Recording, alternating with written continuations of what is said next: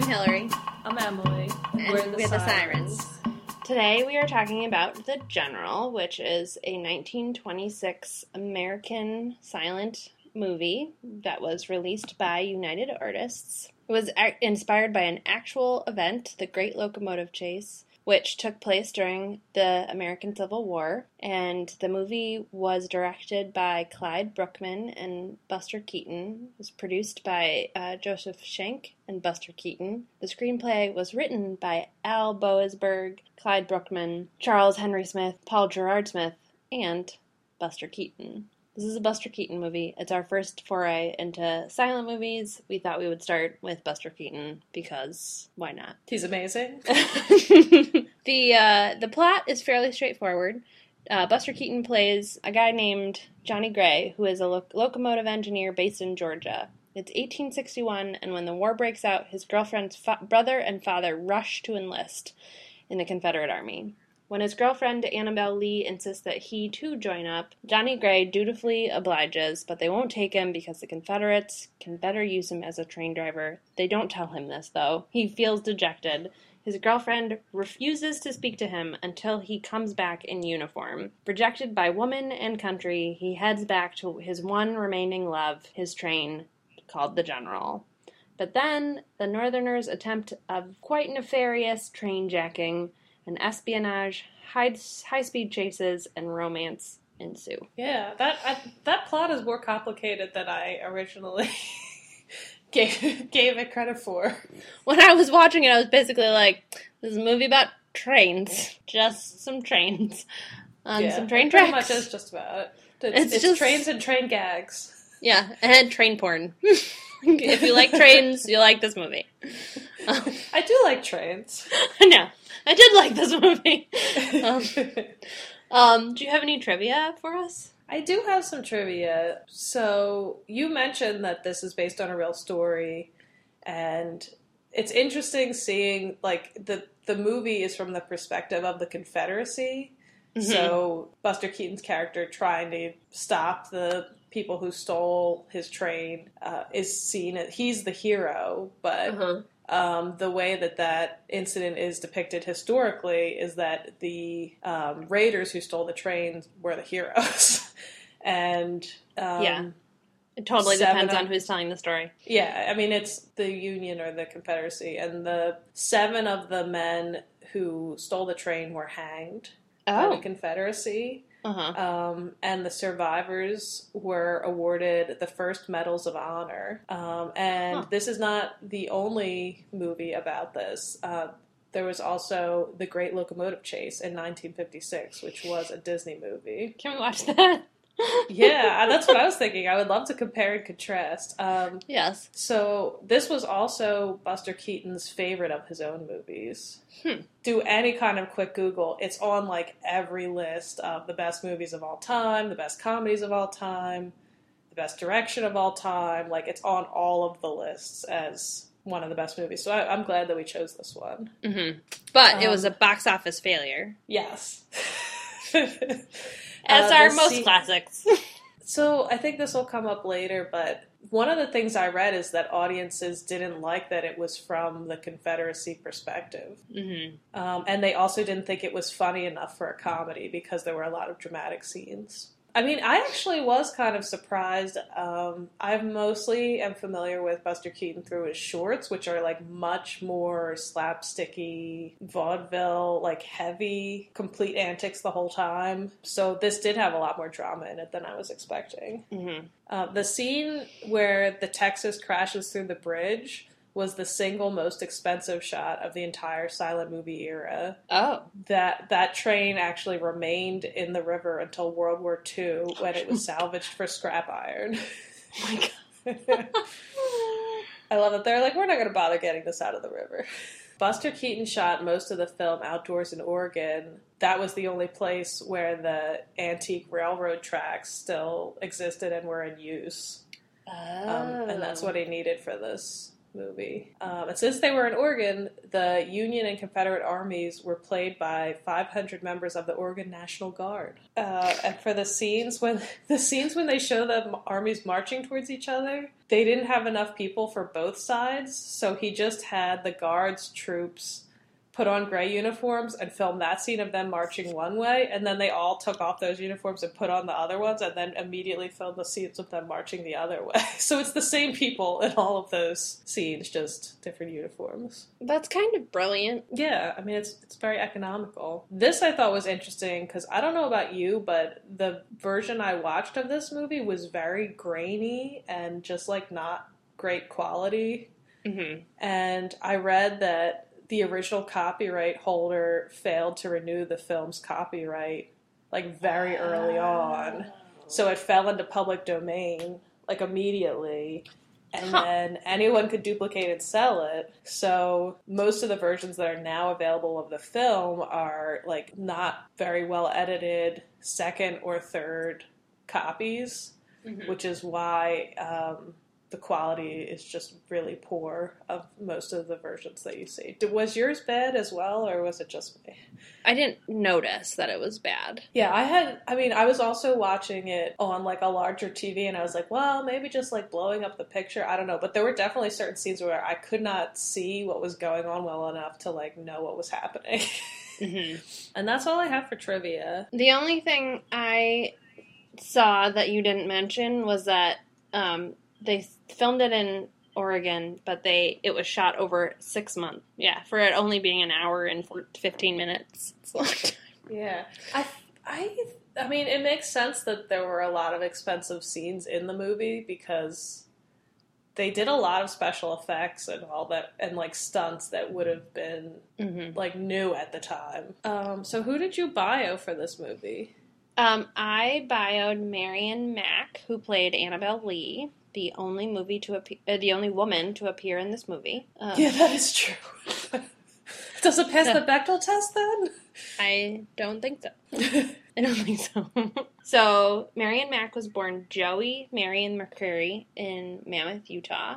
Um, soon after she graduated from high school, she sent a letter to director Mack Sennett telling him that she wanted to be an actress. Um, Sennett's manager wrote back and said that if she were ever in town in Hollywood, she should stop by and have an interview. Uh, despite that, wow. pretty blatant open invitation. They went to Hollywood. Mac and Marion Mack and her father and her stepmother. They went to Hollywood and they instead of just like going there, they snuck in to Sennett Studios for some I don't know why. So, but she she was eventually hired by Max Sennett as a what was known as a bathing beauty. She got paid twenty five dollars a week, um, and her first movie was um, a film called On a Summer Day in 1921.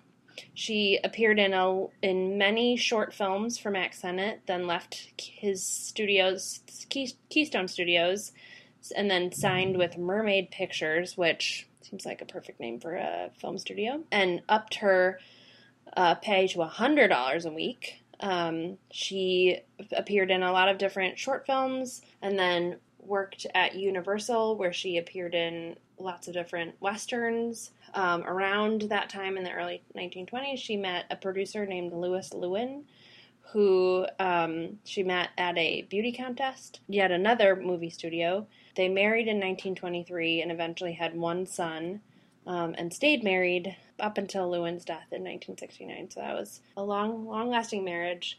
Um, Yeah, especially for Hollywood. yeah, I mean, it was like a 40 year marriage. So, the, the same year she got married, she co wrote and appeared in a film that I guess was semi autobiographical called Mary of the Movies. She, it was at that time, so she had already been performing for a couple of years, but she, it was at that time that she took on the stage, stage name Marion Mack. That movie, Mary of the Movies, was sort of the thing that sort of launched her into like more leading roles. And she appeared in a number of things in the next couple of years including um, the general which be- became her best known role. And um, in 1928 she appeared in her last film alice in movieland and then gave up after that just because it was too taxing to go filming out in the wilderness uh, like oregon for six months at a time. It was just not something she wanted to do but after she stopped acting, she began a career as a screenwriter and um, wrote a lot of scripts for short films for MGM and Warner Brothers. Um, and most of these were produced by her husband. She wrote um, a couple of films that um, Buster Keaton actually ended up um, producing. But by the 1940s, short films sort of no one was making a lot of those. They, they they just weren't being made anymore. Her husband wasn't doing very well physically, so she she stopped that and took up real estate, and they lived out the rest of their days in various estates in California. And um, her husband died in 1969. She survived until 1989 when she died of a, of heart failure at the age of 87. Wow, so that's a varied career. I know. She did some things. When the movie opened, I didn't think they were going to give her much to do, and then by the Mhm. end, I was kind of changing my mind. Uh, Yeah. I thought she had more to do than I expected. Yeah. Who could you possibly have bioed for this movie, Emily? Um, so I bioed Buster Keaton, uh-huh. and I have always argued when people talk about the silence, I always argue that he's my favorite, not Charlie Chaplin. Um, I kind of vaguely knew that he had a sad life, but now it is confirmed. so, uh, Joseph Frank Keaton was born on October 4th, 1895, in Piqua, Kansas, to Joe Keaton and Myra Keaton. Uh, and they were vaudevillian comedians who had a popular act. Uh, and he had a very eclectic show business upbringing. Uh, he got his name Buster from Houdini, who oh, performed in the same medicine show for a while with the Keatons. And at age three, Keaton fell down a flight of stairs and he was picked up and dusted off by Houdini.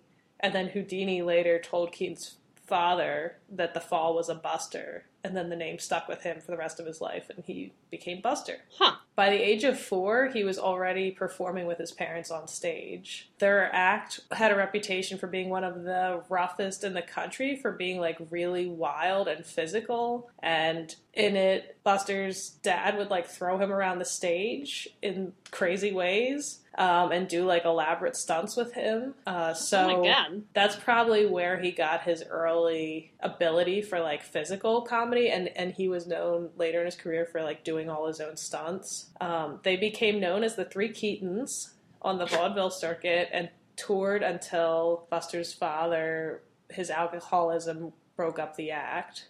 But Great. by the time buster keaton was 21 he had already been performing on stage since he was four. So he was a complete veteran. Uh, he, and he really barely went to school. He was mostly performing. While in New York looking for work, he had a chance run in with uh, Fatty Arbuckle, who was a big film star and director at Oh, the yeah. time. Uh-huh. And that led to Keaton's appearance in Arbuckle's short The Butcher Boy in 1917. And that really launched Keaton's film career. And they developed a lifelong friendship. Um, and by 1920, after he had several successful shorts with Keaton, Arbuckle moved on to making features, and Keaton inherited his studio. So that's when he start he got the opportunity like very early in his career to begin producing his own films um, Wow. with complete creative control. Like he could write, direct, and star in his own movies because of this relationship he had with Fatty Arbuckle. So he really kind of started out in the best position. That's amazing. Uh, at the height of his popularity, he made two features a year and really changed because it was like such an early experimental time with film and Keaton was pushing it. He changed what people thought was possible with the genre. Uh, in the 1924 comedy Sherlock Jr., he used cutting edge special effects unlike anything that audiences had seen before.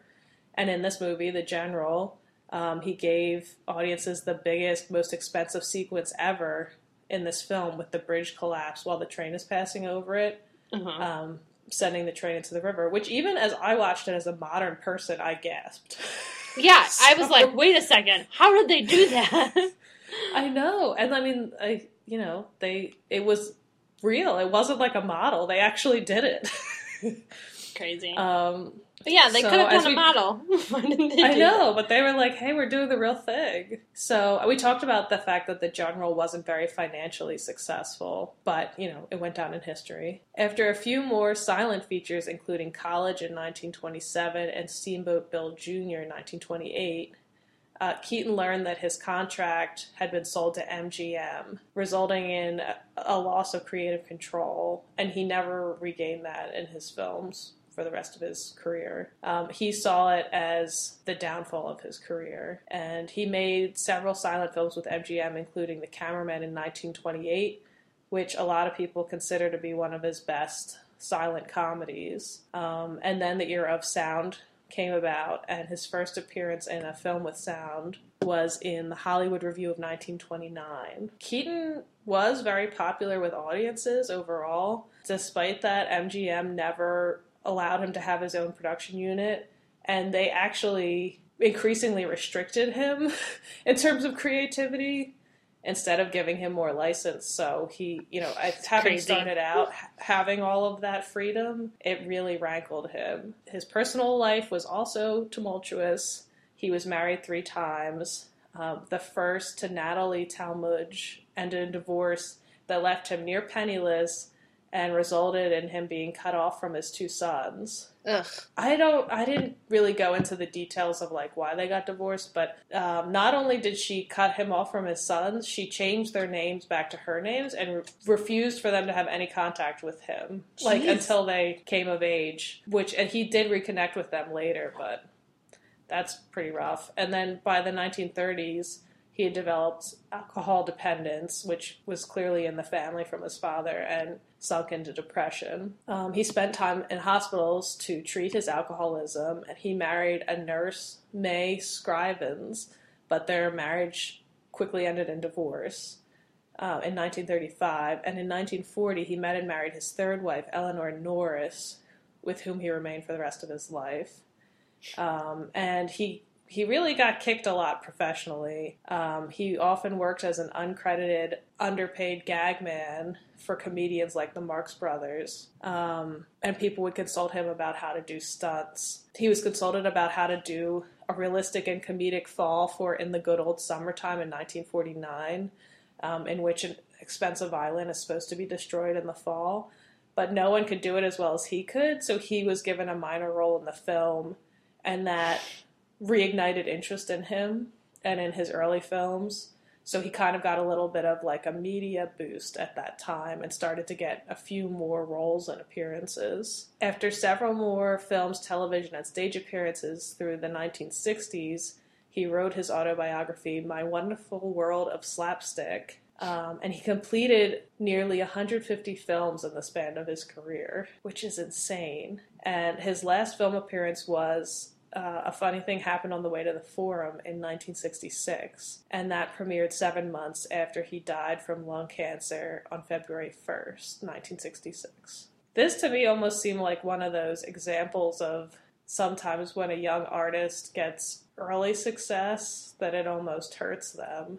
Um, not that it was his fault, but like if you start out at that i mean at most actors like work their whole careers towards like i want to be able to direct someday. I want to be able to produce someday. And he started out doing all of that stuff. He did whatever he wanted with his early movies. Yeah. and then you know he had it taken away from him which sucked. So that's buster keaton. Oh and the one thing i forgot to mention is that um, he's famous for having this very stoic facial expression Uh-huh. like when he's doing all these you know crazy stunts and antics and like slapstick routines and all of that his face is just sort of blank and that goes all the way back to his uh, time performing with his parents that he noticed when his dad would like throw him around the stage in the act that if he laughed and enjoyed it which he did find it enjoyable he the audience didn't laugh as much so he started just assuming a neutral face, and then he kept that throughout the rest of his career. I know. And if you look up pictures of him, because he has that like neutral face, like especially later in life, he looks so sad. He just looks like a really miserable man who life beat down. Yeah, I mean, I always think of him as being miserable and sad. Like, I don't really connect him with comedy, which is probably Well, wrong. and after this movie, did you did you think he was funny in this movie? Like, I, it wasn't a sad movie, but I also was like, this feels more like a, an action movie than a comedy. I'm not laughing out loud, but like, it's enjoyable and like it works out in the end, and you know it's gonna work out in the end. So I guess it's a comedy in that sense. Like, he doesn't like die in that in a train wreck. Compared to other things I've seen him in, this was my like least laugh out loud funny movie. But I still really liked it and thought it was a good movie, but it was Mhm. it wasn't it didn't have enough slapstick in it. Although there were certain things like when um, he stuffs Annabelle into the rucksack, I thought that was really funny. Yeah. And towards the end, there was sort of like a Frogger scene where he keeps trying to cross the road, and then all these like horses keep stampeding like that kind of stuff. I liked it. I was like, more of that. And actually, after the movie ended, I was like, I don't feel like I got enough slapstick, so I went and watched um, one of his shorts with Fatty Arbuckle called The Chef, and immediately was like laughing way hard. Which is just like, there's no plot in it. It's just people doing silly things in a restaurant. So clearly, I'm the lowest common denominator. Overall, what did you think, Hill? I so I think this was the first Buster Keaton movie I'd seen, and it has been a very, very long time since I've seen a silent movie. So I didn't really know what to expect. And I think, you know, in the first 10 minutes, I was like, oh, what's this going to be like if there are like title cards every five minutes? But I was surprised at how little dialogue was necessary to understand what was happening and to understand how the plot was unfolding. I didn't expect to not like it, but I expect I liked it more than I thought I was going to. Yeah, and it just watching it, you could tell that it was a really beautiful piece of film. Like just Mhm. the whole the Mhm. whole thing was just you could see why it would be on like director lists and things like that because Yeah. like the stunts were great, like the shots were great, hmm all of There that. were a So lot of I- really good shots. Yeah, and it, so it, it felt like wow, I'm watching a piece of art more than like I felt more like that than getting really absorbed in the plot. hmm I think part of it, and I know that this is I should have some suspension of disbelief and all of that, but like I didn't particularly like rooting for him as like a Confederate soldier. You know what I mean? Like I didn't have Yeah. a lot of I didn't feel like, oh, if they don't stop this train, it's going to be terrible. Yeah, there was when he finally gets to the town where he can warn the Confederates that the Union army is coming. And then the like you know then the army like starts to you know ride out to go meet the the the invading army. You know there's this shot where the general I guess um, you know pulls out or the, I guess the the guy carrying the flag pulls out the flag and it's a Confederate flag. And I was like, oh crap, he he told the wrong army. He went the wrong direction. And then I was like, no. In this movie, the Union Army is the bad guys. Confederates are the good Um, guys. This is ridiculous. Yep. I wonder why that why they made that decision. I mean, I could see them like making this movie because it is like it's an interesting piece of history, and I guess if you chose to portray it from the Union side, like it would have been a bad ending because everyone would have been hanged. But yeah. like, but still, I was kind of like. Why? Why be Johnny Gray? Yeah. I gue- unless it was just that there's like more gag opportunities. Right, because he's the one who's driving the train. Or I guess the unions are Union soldiers are driving the train too. They're driving a different train. I take it all back. I mean, it i you know i i we as we were as i was watching this movie i was thinking i was thinking a lot of both gone with the wind and it happened one night for different reasons but i was like this is basically gone with the wind meets it happens happened one night where like it's a cross country trip and it is like from the confederate side are deep in the south and it is from the confederate side there are a lot of nighttime shots and um yeah. and and I don't know actually if like in the 19 the you know in the late 1920s and 1930s if you know people thought about the confederacy in a different way because it was you know, at that point it had only been what 60 years since the war so maybe there was less of a like set historical like narrative about it. I don't know. I don't know. I mean, that was in the background research that you know some audiences didn't like that it was Confederate. So, Mm-hmm. Oh yeah, you're right. I didn't- right. I didn't find anything about why he chose the story to be done that way. One thing I liked about it was that s- subtext of the movie was that STEM workers save the day, basically, because like he's an engineer and they're like, we're not taking you in the army. And he was also depicted as like way shorter and punier than everyone else in the Mhm. movie, like like of of inferior physical stature. That's right. And then when the the train is stolen, he's the only one who goes after it. Yep. Determined. And they throw like a ton of obstacles at him, but he has a problem solving mind, so he just solves all the problems and keeps going. And I was like, this is a total STEM thing. This is the difference between like me and Mike because like they would have put one obstacle on that track and I would have been like, you know, I, I guess I, I can't go anymore. like, just like, I guess I'm going back to the town. And like, Mike would have been like, he would have been all over that. Like, I'll solve this problem. I'll solve that problem. We'll use like this gunpowder. And, and so I kind of thought that it made the engineer look cool. Yeah, that's an interesting perspective on it because he like yeah he doesn't have the he's not like traditionally a badass. He's the one who saves the day. Yeah, it, and it did uh, for most of the movie. It was just like one man fighting alone for what's right. I mean, like according to their honor code, him fighting for what is right, and like there really wasn't a lot of community support for most of it. Well, except for he like rescues. So when the train gets stolen, they end up stealing Annabelle Lee accidentally, and she is their like prisoner, and they don't know what to do with her. And then he like coincidentally like goes in out of the rain into the same house where she's being held prisoner and he rescues her but then he has to like figure out what to do with her and then she's on the train with him and she doesn't know how to drive a train because no one knows how to drive a train and he like gets fed up with her there's a point where he like strangles her and then kisses her and i was like i don't think like i don't think that's that's not like she doesn't you know mean how to drive a strangling train someone and then kissing him? Yeah, is not a good thing.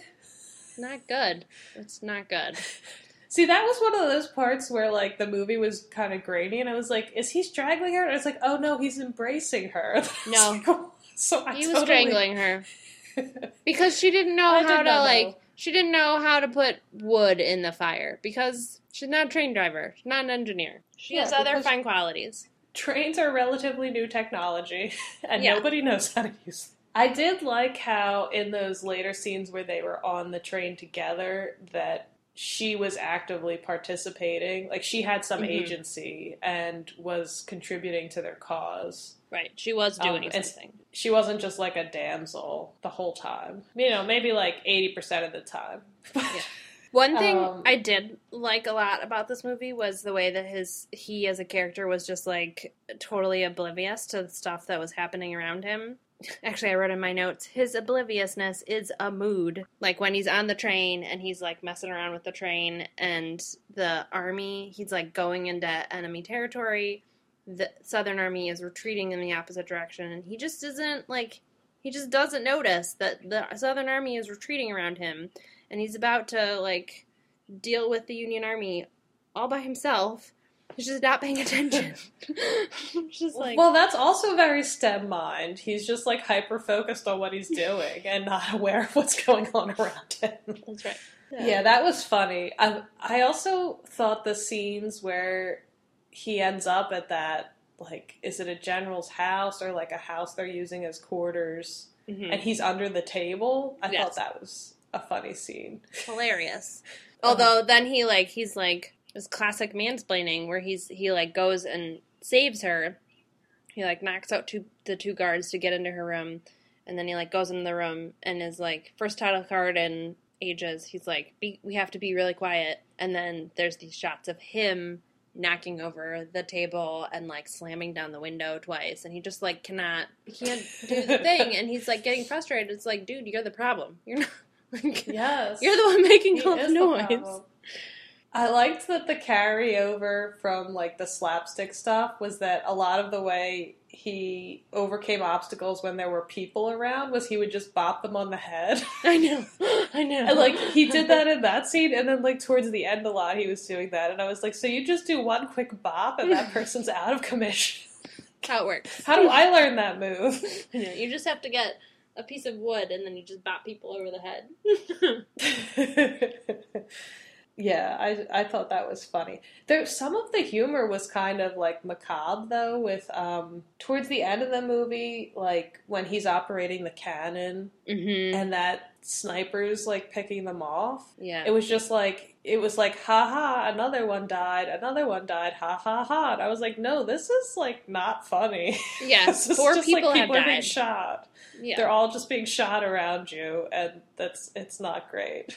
Yeah. Yeah, I feel like this is a movie where you can't think too hard because and luckily it's not very realistic. Like it's not like they had blood spurting out of them or fake blood spurting out of them. Like you Yeah. could just be like, yeah, that's fake. Yeah, which is good. I mean, that's why the bopping on the head works for me because I don't like a lot of gore. No. It's just I don't want to see it. And, like, Right. and when the people were shot, they just fell down, and I was like, all right. yeah, I prefer to think that they are just like momentarily stunned. They're all wearing like bulletproof vests under their uniforms. Kevlar hasn't been invented for 50 years, but they're they're all wearing it. what did you think of how Annabelle shames him in the beginning of the movie about enlisting? Well, what I I sort of mentioned this in the overview, which is that like, or in the synopsis, where like if the Confederate Army had just been like the enlisting office had been like had said to him, "We are not enlisting you because you are more important to the Confederacy as an engineer." Like none of this movie would have happened if they just said, "We are rejecting you because you're an engineer and we need engineers." There, there Yeah. you go, Co- contributing to the war effort. And you know, then he could have said to his, to Annabelle, like, "Look, they wouldn't enlist me because I'm an engineer, so I'm just going to continue to do my job, and that's my contribution to the war effort." That she was like, "Don't speak to me until you're in uniform." I was like, Jesus, Yeah. lady. Like, I mean, I guess like that she has to take that tack because her brother and her father, you know, the, ostensibly her, her like her whole family is like enlisting, so she better be supportive because otherwise she might like go crazy with you know worry or whatever. But I was like, oh god, okay, like Yeah, it reminded me of in World War One how they used to set like give people white feathers to shame them. yeah, Do you know about that and how or people who got shell shock and like couldn't go back yeah, into Like- battle? Like women would go around and give them white feathers to shame them, and then they would like commit suicide. It was awful. yeah, great. Not a good thing to do, people. And yeah, I was surprised they didn't tell him directly either, especially when he kept coming up to the window. Because Yeah, it was like, like, the third "Do you want this guy sh- to go away? Yeah, yeah. Just tell him why. A little Yeah, transparency goes a long way, guys. I know in World War II, my grandpa they try they he worked in a like medical instrument factory, Mm-hmm. and they initially didn't want him in the army because they were like, "We need you to keep making these medical instruments." But he ended up enlisting anyway. But Yeah. you know, they told him directly, "No, we need you at this factory." Yeah. But- Which like makes sense. There are so many ways to support the military industrial complex. yes, as we know, having worked in science history. yeah. Oh, beautiful girl, what a gorgeous creature, beautiful girl. Let me call a preacher, what can I do but give my heart to you? Do you? Are we ready to talk about costumes? Yes. Um, do you have any broad comments? My broad comment is that those pants look really comfortable and I just want to wear them. Like all of his like uniform pants. But also it reminded me that like I don't know what time of year it is, but like wearing wool in the summer is hot. yeah, I felt I, nothing was super striking to me, except that like a lot of the clothing. I mean, the uniforms. I mean, to my like untrained eye, looked fairly accurate, but like Annabelle's clothing didn't look period appropriate to me. No. And she definitely had that whole style going on of the early silent stars, but just kind of looked bedraggled. I call it like be bedraggled chic, Yeah. which I wasn't super into, but that was just the thing. Yeah, Um, well, and there were moments where they get like the water poured on them. You know, she's like wandering around this train vestibule or whatever in what should be soaking wet clothing, but at you know, in the next scene, she's totally dry. oh, that's a good point. Um, I read about that scene that Buster Keaton did not tell her that she was supposed to get soaked in that scene, so that was real surprise. Which is funny because when I was watching it, I was like, "Oh, she's really like acting big, like she's doing large acting there." and that must have been because she was actually pissed. She was just having some large feelings. yeah, I didn't have too much else about the costumes. I did find the like very heavy eyeliner distracting, but Mhm. that also is just of the time. Yeah. We all want to help one another. Human beings are like that. We want to live by each other's happiness, not by each other's misery. Well, what do you think in terms of a social justice message? I mean, I think we've talked about it just a little bit, sort of in a meta sort of way, that it is, you know, it sort of challenges how we usually think about the Civil War because, you know, I think we both were like, why, why are they telling this from the South South point of view? Why aren't they telling it from the North North part of you. That's the story we know as Northerners and that we're comfortable with because the Northerners won the war. But you know, but on the other hand, the Union Army killed a lot of people, even if like we think that they were on the right side of history. They still, you know, terrorized a lot of towns, and so maybe it's worth like seeing the war from, you know, the other side's point of view. That's true. Yeah, I didn't. I, Which is not uh, oh- not an apology for the Confederacy. I want to so be So what I'm hearing clear. is that the War of Northern Aggression yes, no, was it was all about states' rights. Is that right, Hell? that's right. Slavery was not a, an issue. Uh, um, no, let me let me clarify. I am from the North. I'm pro Abraham Lincoln. You're sure you are. Yeah, I'm a big fan of Abe's. Yeah, I didn't think that there was a huge social justice message. More ju- like I, according to like the honor code of the movie, Mhm. like it was kind of fight for what's right and stand up for what's right. You know, Mhm. even if you're the only one doing it, and Yeah. keep fighting.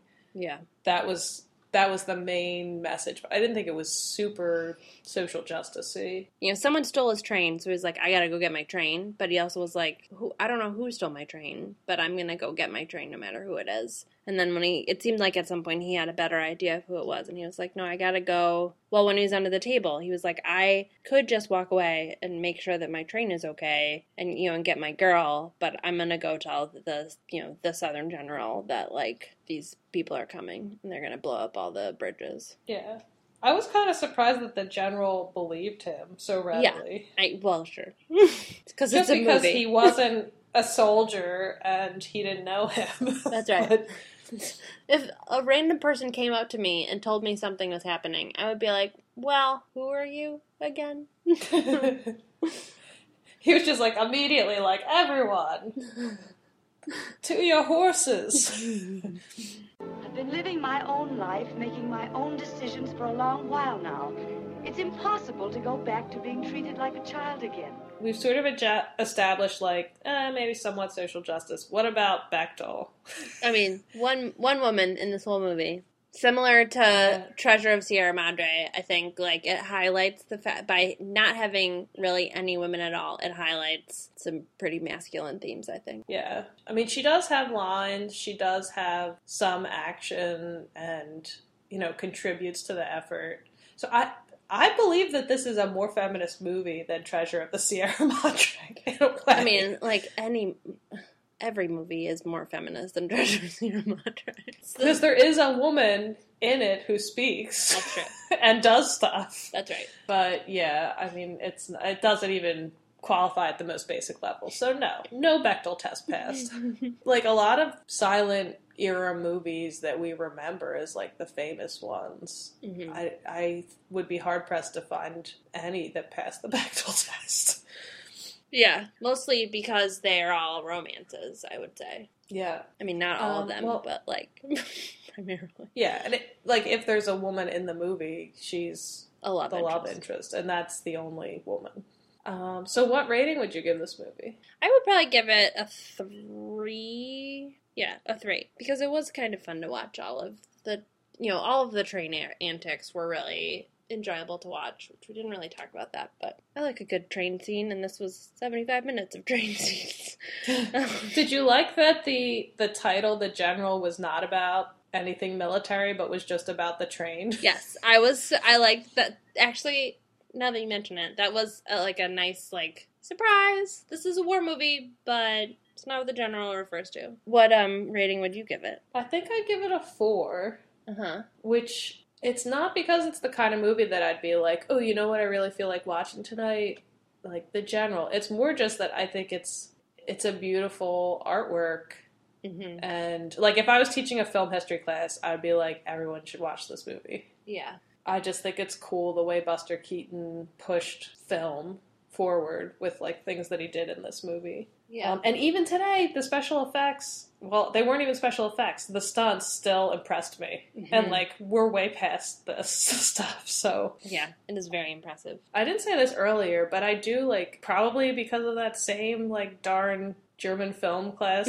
that I took, like, a long time ago, I do like watching silent movies sometimes. Mhm. And I, like, maybe, like, once or twice a year, I will go to, like, one of the local theaters where they have live accompaniment and they Mhm. show restored silence. hmm So that's one thing we didn't talk about the score. The score is also really good for this movie. Yeah. Um, Yes. Yes. So So good. it did kind of like scratch an itch for me, um, but I would have preferred more slapstick.